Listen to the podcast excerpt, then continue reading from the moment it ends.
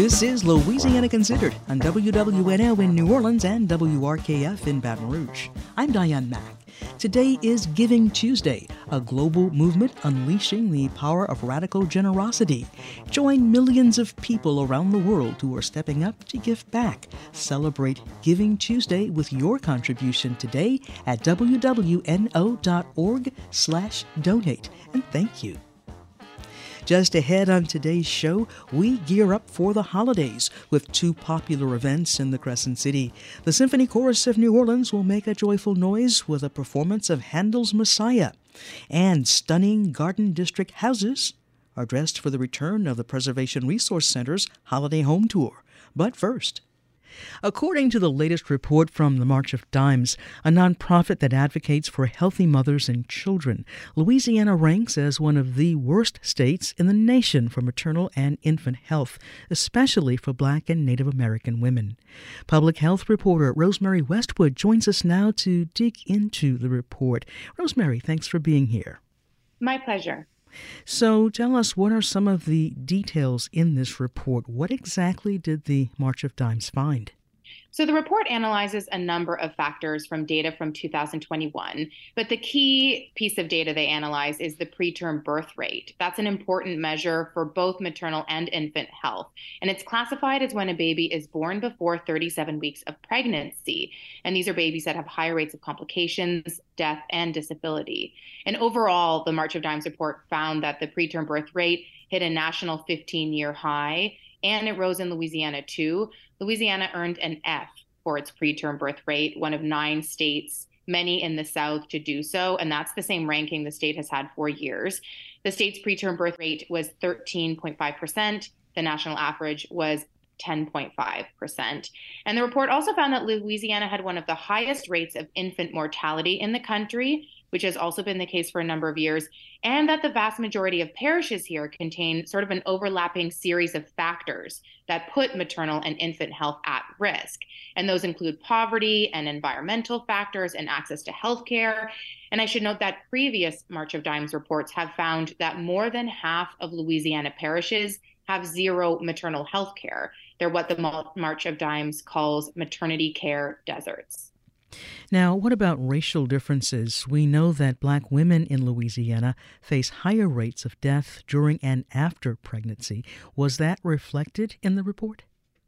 Those racial inequities were absolutely reflected in the report. It found that Asian and Hispanic women had the lowest rates of preterm birth in Louisiana, and white women were just a, only a little bit higher. And those three categories all had rates that were similar to the national average or lower. But when you looked at Native American women, those rates jumped pretty significantly. And for Black women, they were even higher. You talked to a few maternal and infant health experts. What did they say? So one of the people I spoke with was Dr. Veronica Gillespie Bell. She's an OBGYN, and she's the head physician leading the Louisiana Department of Health's efforts to bring down maternal mortality. And she said the pandemic has had a big impact on the health of pregnant people and babies, and so that's reflected in the report. She also said the combination of factors in Louisiana of poverty and lack of access to care, violence and low wages, that all of those are at the root of these stark and poor incomes for maternal and infant health in this state.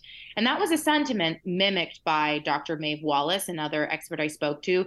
She's a Tulane professor who studies women and infant health. And she said that Louisiana is, quote, a hostile place for maternal and child health. And both of these experts told me that Louisiana's near total abortion ban is going to make this problem even worse. They pointed to a pretty new and growing area of research that shows abortion restrictions are associated with higher rates of maternal death and complications for mothers and babies, including preterm birth. Wallace's research has found that abortion restrictions are connected to an increase in women dying from pregnancy or just after birth. And a study published in July found that Texas's six week abortion ban led to a 24% spike in serious pregnancy complications. So, Gillespie Bell, who works with the health department, told me that based on this data, she suspects Louisiana will have greater numbers of health complications in pregnant people and infants because of the state's abortion ban. Wow. We'll leave it there. Rosemary, thanks so much for joining us. Thanks for having me. Rosemary Westwood covers public health for WWNO and WRKF.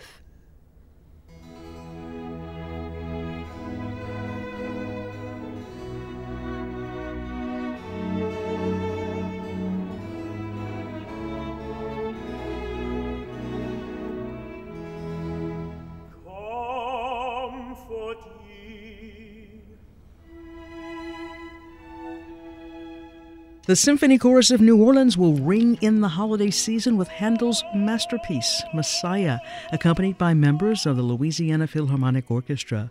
The Baroque composer's best known work has become a staple for this community wide volunteer chorus, led by music director Stephen Edwards, who joins us now. Stephen, welcome to Louisiana Considered. Thanks, Diane. This is such an uplifting work. Why was it a groundbreaking performance for Handel when it was first staged back in 1742. 1742. Well, it was uh, part of a what became a series of events that in English history were actually tied up with the English identifying with the Hebrews as the heroes of the story and actually tied up with the politics of the time. Uh, he had just written Israel and Egypt, which uh, had some references to England's war against Spain, and Messiah was also being performed in the context of England being at war with variously France and Spain throughout most of the early 18th century. It was a piece that was premiered in Dublin because of some of Handel's charity connections, but it was premiered in the Easter season because it was originally not considered a Christmas piece. It was a, considered a piece about the whole story of salvation. So, how did this work become so popular then during the Christmas holidays? The connection to the Christmas season, I think, came about more in the last century. It's a work that has never been out of fashion. And at various points, the fashion was to do it like a great big Victorian piece with as many people and as big an orchestra as possible. Um, in the last 50 years, it's increasingly been appreciated as uh, smaller work, although there were some monstrous performances in Handel's lifetime as well. I think its popularity is due to the fact that it's just wonderful. It's a great piece. So tell us more about the story of Handel's Messiah and, you know, where does the text come from and what was actually going on in his life at the time of the debut? The text of Messiah was put together by a man named Charles Jennens. Uh, Jennens was a minister or a priest, and at the head of the score, there is a note to the preface of the word book, and it begins with the words Maiora canamus, which is from Virgil. It means let us sing the greater themes. Interesting that he starts out with a classical reference rather than a biblical. And then he quotes says, and without controversy, great is the mystery of godliness. So that's what the piece is about the mystery of godliness. God was manifested in the flesh, justified by the Spirit, seen of angels, preached among the Gentiles, believed on in the world, received up in glory, in whom are hid all the treasures of wisdom and knowledge. So it obviously isn't only about Christmas, it's about the whole mystery of salvation, sort of the greatest story ever told. And in the context of English history, the Church of England and England were at war with the French and Spanish Catholic countries. And so this was, at very least, an expression of national pride in the English and the Protestant English Church. But it also, in terms of Handel's personal life and Charles Jennens, there was. Uh, um, well, let me go back. The, the, the contrast between Anglicanism, English Protestantism, and Lutheranism or Methodism or even Catholicism were, was not all that was going on, because of course the challenges between these various churches was a political one. Depending on what religion you were in, these were potential traitors or enemies. But within most of these countries, this is also the era of the Enlightenment, and there was a huge difference of opinion between the deists, the rationalists, and the more orthodox people. And Charles Jennens was very active as a person who believed that the orthodox view that God was not somebody who put a timepiece in place and then let the universe go, but that God intervened in human history through all of these miracles. And that's what he set in Israel and Egypt, and that's what he set here in all of these things that he chose from Scripture, from throughout the Bible, but they tend to be from the Old Testament, showing that the New Testament is to him the fulfillment of the Old Testament.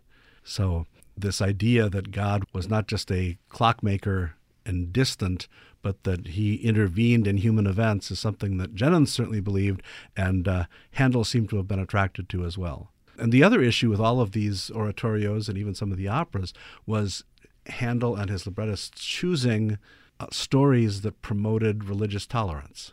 Not surprising, given that you know Handel himself had converted from being a Lutheran, and the new Hanoverian kings were German Lutherans, Protestants, but they also had to take an oath of allegiance become the king. So all of these issues of what you could do, depending on what religion you were, were all tied up in all of these works.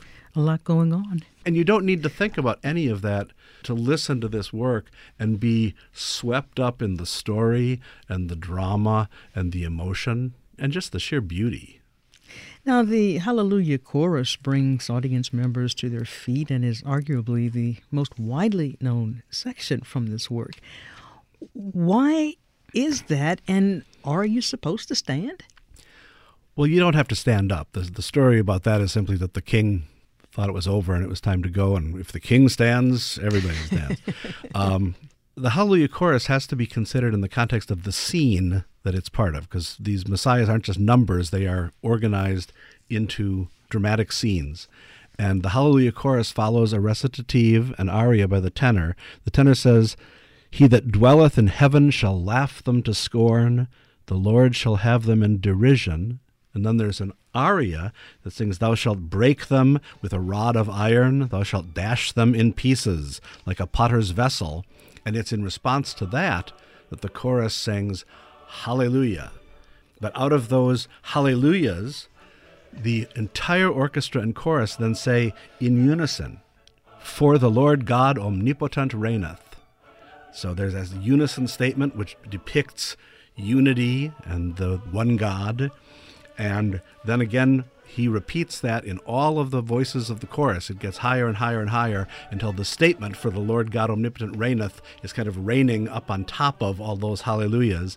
And then there's a complete switch of scene. He says, The kingdom of this world, and he takes out everything. It's very low in the voices. He takes out everything but the strings. The kingdom of this world, low and soft, is become the kingdom of our Lord and of his Christ. And when we say has become the kingdom of our Lord, all of a sudden the oboes and the trumpets and the drums and everything, it's a great coup de théâtre as you know, we have this beautiful painting of heaven. And then again we get, and he shall reign forever and ever. And he sets it as a canon throughout all the voices. So this idea of a canon, which is something that can repeat over and over forever and ever, and that statement, and he shall reign forever and ever, cycles through all the voices until it finally is concluded with the homophonic statement of Hallelujah. And he also, you know, in we all know that when you want to emphasize something, you say it three times, right? Okay. And that's what people normally do rhetorically. In Handel's Hallelujah Chorus, everything is said four times. So it's one over the top. now tell us a little about the soloists. Who are they? We have four wonderful soloists. Our soprano is Sakina Davis, who is the professor of voice and opera at Xavier University. She is actually returning. She was our soloist last year as well. Our mezzo soprano is Monika Kosen. She, along with our bass, Patrick Jacobs, I first met when they were students and I was a teacher at Loyola University back in the early 1990s. And they are both active over in the Mobile, Biloxi, Pensacola world, so they'll be coming over. Our tenor is new to our performances of Messiah. It's Tyrone Chambers II. I know Tyrone from Opera Creole. He is a performer who, for the last several years, has been working mostly in Germany. So I am delighted that he is able to come back and will be in New Orleans to sing this in his hometown. And I, I, for soloists, I should also mention Vance Wolf, who is the trumpeter for The Trumpet Shall Sound. Because for me, the high point of the whole thing is hearing Vance play that so beautifully every year. If you've never heard Messiah, come find out what all the excitement is about. Symphony Chorus of New Orleans, music director Stephen Edwards. Happy holidays. Thank you to you too, Diane. Symphony Chorus of New Orleans performs Handel's Messiah on Sunday, December 11th at 2 p.m. at St. Mary's Assumption Church, 923 Josephine Street in New Orleans. More info is online at symphonychorus.org.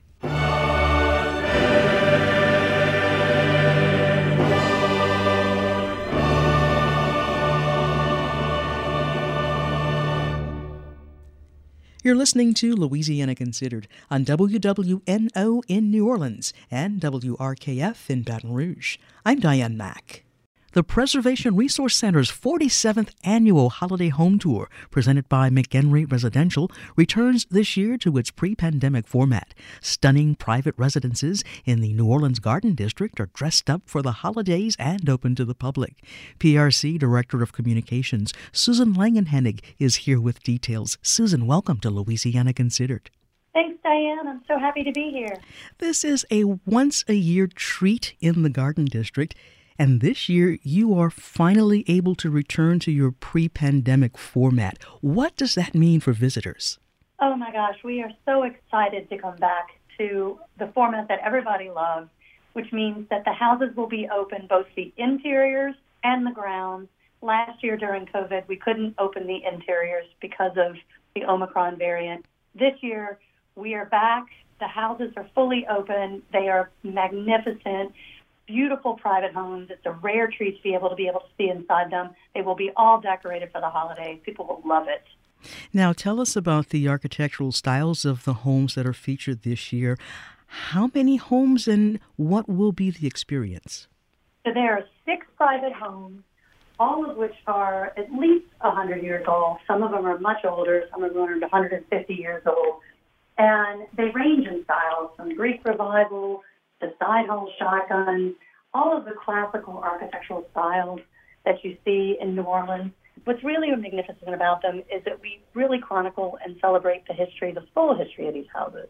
Who built them, who lived in them from all walks of life. All of that history is up on our website at prcno.org.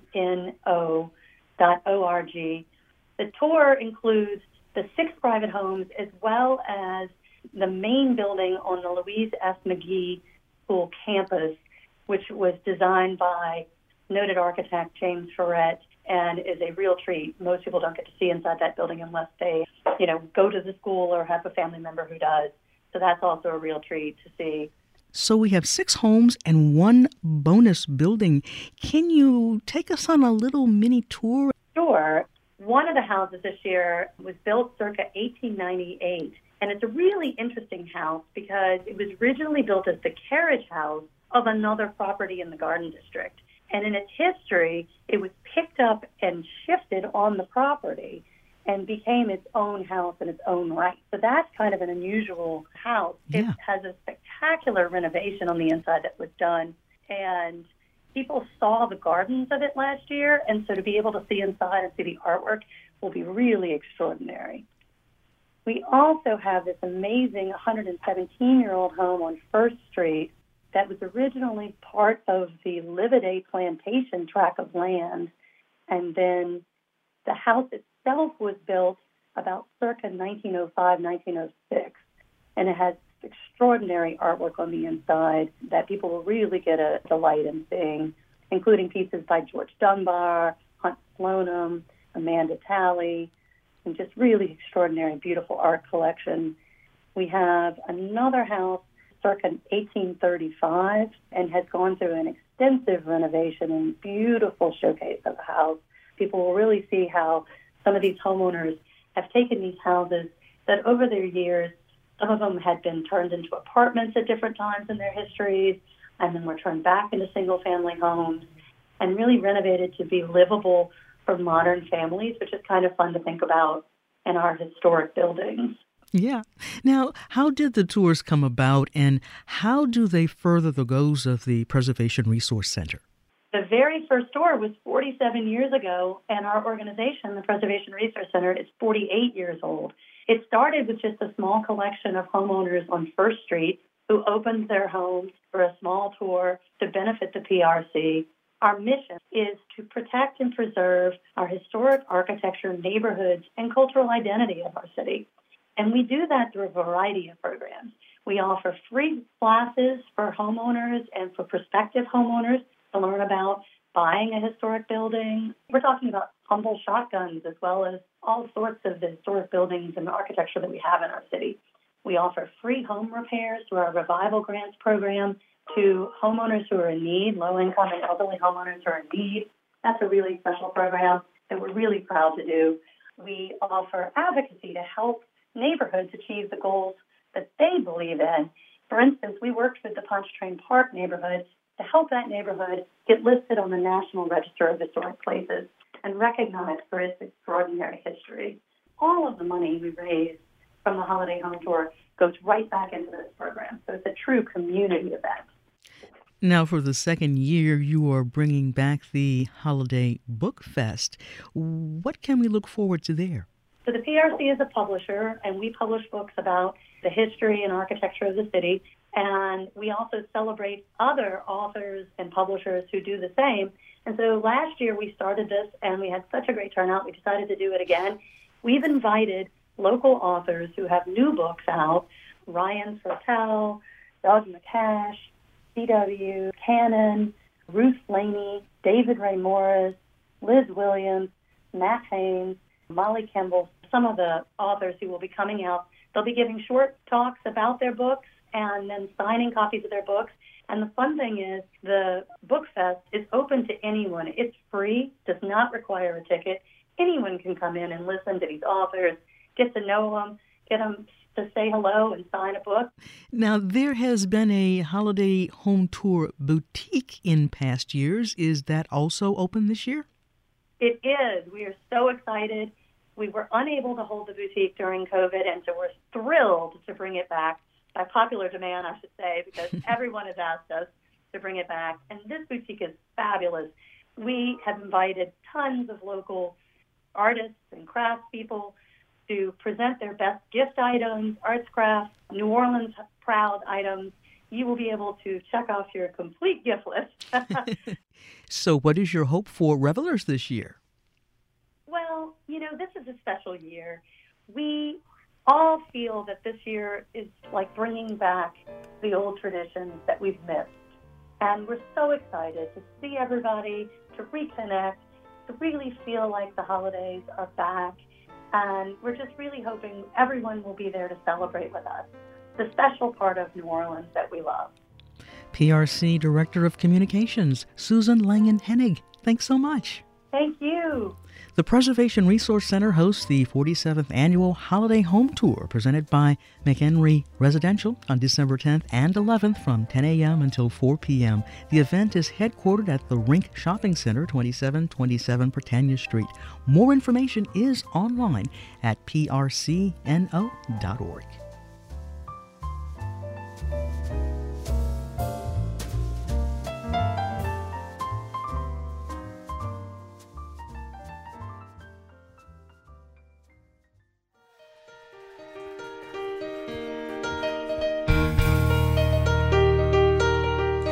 WWNO in New Orleans and WRKF in Baton Rouge, this has been Louisiana Considered. I'm Diane Mack.